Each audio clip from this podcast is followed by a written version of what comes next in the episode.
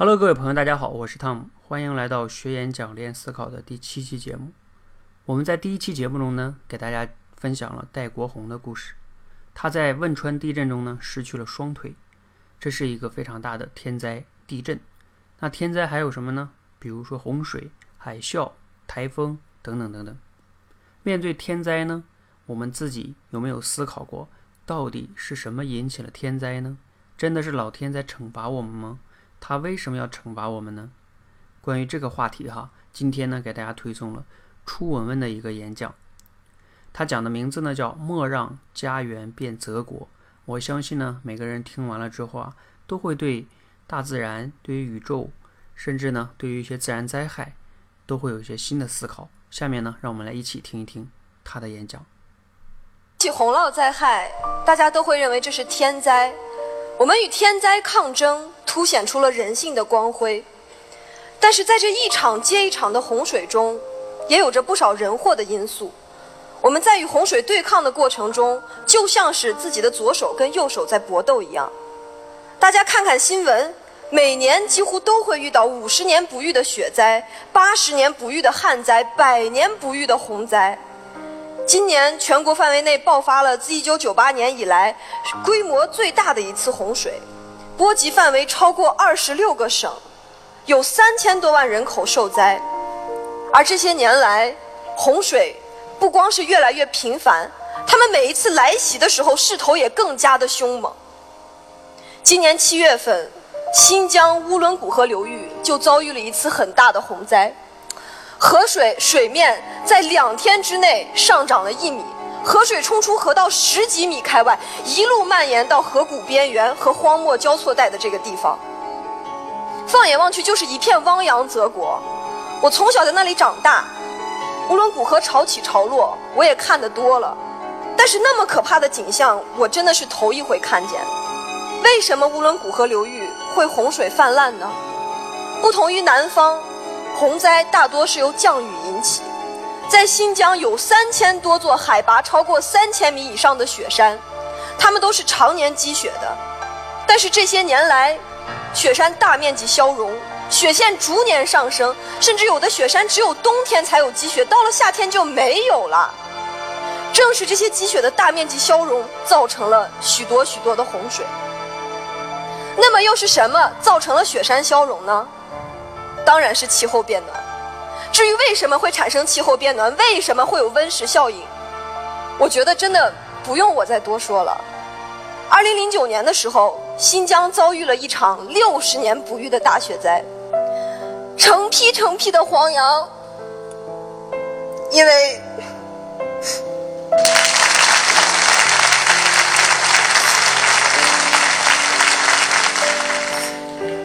因为。雪层太厚，找不到食物，就被冻死、饿死。为了避免，不好意思，为了避免尸体在雪化之后腐烂引发瘟疫，我们当时真的是每一天都要把尸体扛回保护站去统一处理。每一次，我一边扛着黄羊往车上走，就一边流眼泪。等到把羊放到车上，用手去抹一把脸，都能感觉到刺痛的感觉。原来眼泪早都不知道在什么时候已经冻成了冰碴子。救灾一路，我哭一路；救灾几天，我哭几天。我为这些黄羊们心疼。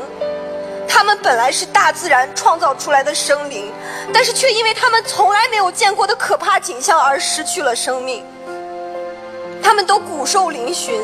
很多都是睁着眼睛离开的，他们不懂为什么他们熟悉的家园、熟悉的大自然会这么去对待他们。而且那次雪灾也对当地的人们造成了很大的影响。这些年在野外调查的过程中，我们认识了很多当地哈萨克族的牧民。有一位老奶奶，她非常喜欢我，她每次一见到我就开心的合不拢嘴，连他们家挂在墙上的全家福都是我给拍的。那年雪灾过后，老奶奶家的羊丢了。对于当地的牧民来说，羊就是他们的命根子，所以他们家的长子塔伊尔完全不顾家人的劝阻，出去寻找他们家丢失的羊群。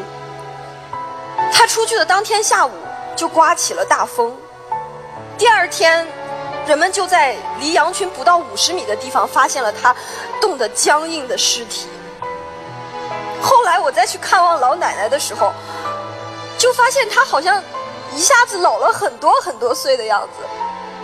他怀里抱着塔伊尔的孩子，然后两两只眼睛通红，就那样呆呆的望着墙上那幅全家福，然后嘴里不停的一直念叨，说没了，没了，都没了。为什么我们原来赖以生存的家园，会给我们降下如此沉重的灾害呢？因为地球生病了，整个生态环境生病了。大自然是在以它缓慢新陈代谢的规律去运行的，但是人类以自然恢复力无法赶超的速度在破坏着自然，生态环境无法承受了，就必然会降下灾难。我觉得我们现在已经开始。生活在它所带来的后果之中了。除了全球变暖，我们还面临着大气污染、水资源枯竭、土地荒漠化，各种环境问题层出不穷。今年，联合国环境大会公布的数据显示，每年因为环境问题致死的人口占全球伤亡人口的四分之一，这比冲突致死的人口要高二百三十四倍。我觉得我们不应该在灾难发生之后，才去心痛我们所遭受的损失，而是应该找出问题的关键所在，并且通过自己的努力，在一切来不及之前，去避免灾害的发生。我始终相信一句老话：天灾八九是人祸。就拿我的家乡阿勒泰来说，在我姥姥那一辈，放眼望去，山上都是各种各样的树木。他们用了几年的时间把树木全都砍伐了，而到了我妈妈那一辈呢，放眼望去，山上就只有寥寥无几的树木。在那段时间，只要连着下二十分钟的大雨，就会出现洪灾，每年都有人因为洪水而失去生命。到了那个时候，他们才意识到问题的严重性，政府开始出台相关政策，比如说植树造林，比如说退木还草。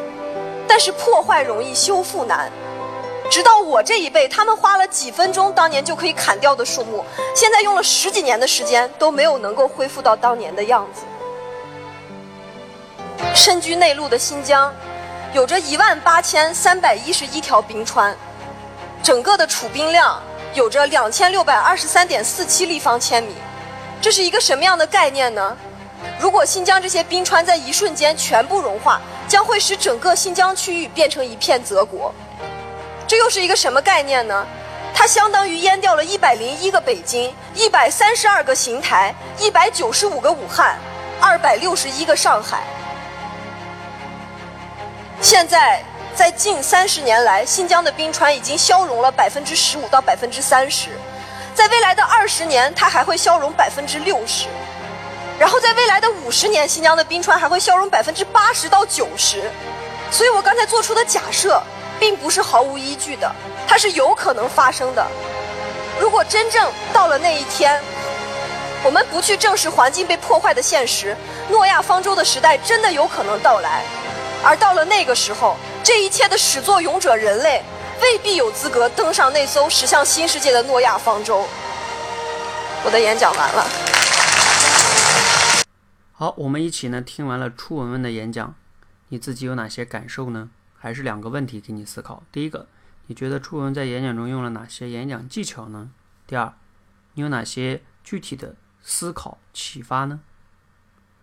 你可以思考一下哈，暂停一下，然后再往下听。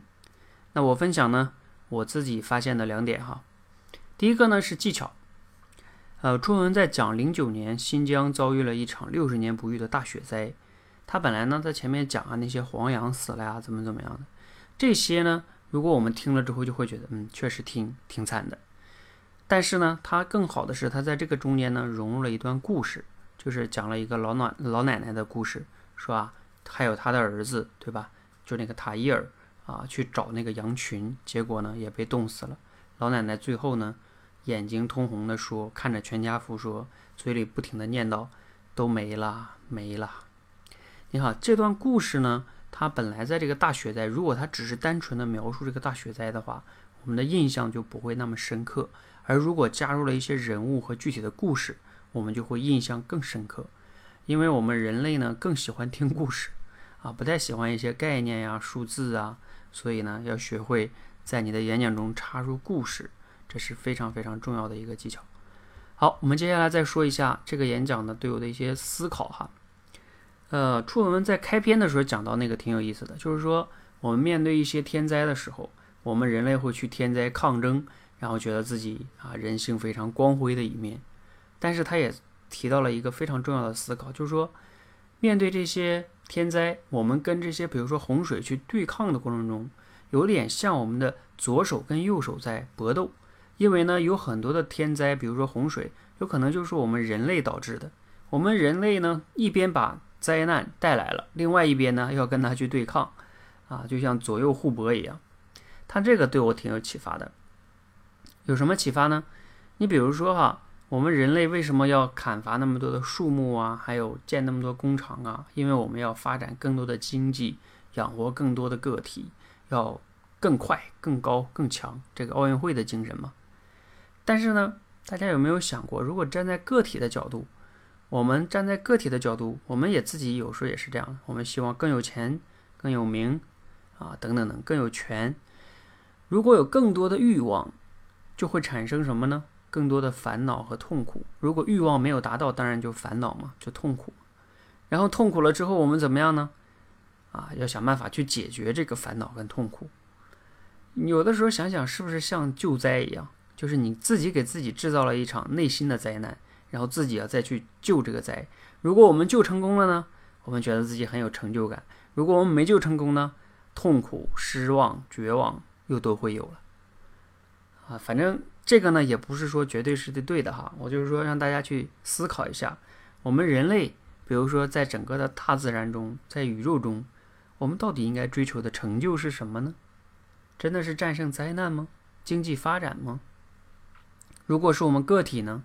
我们在整个的社会或者人类中，我们每个个体应该追求的成就是什么呢？我不今天不分享所谓的答案哈，就是大家可以去思考一下，尤其这个左右互搏这个概念，你每天是不是自己也在左右互搏呢？你搏斗的意义是什么呢？这个话题好像还真的挺值得思考的。好，那我们今天呢这期节目就先分享到这里哈，欢迎大家可以收听我们的更多维度的技巧解析和更多维度的。思考的分析，谢谢大家，谢谢。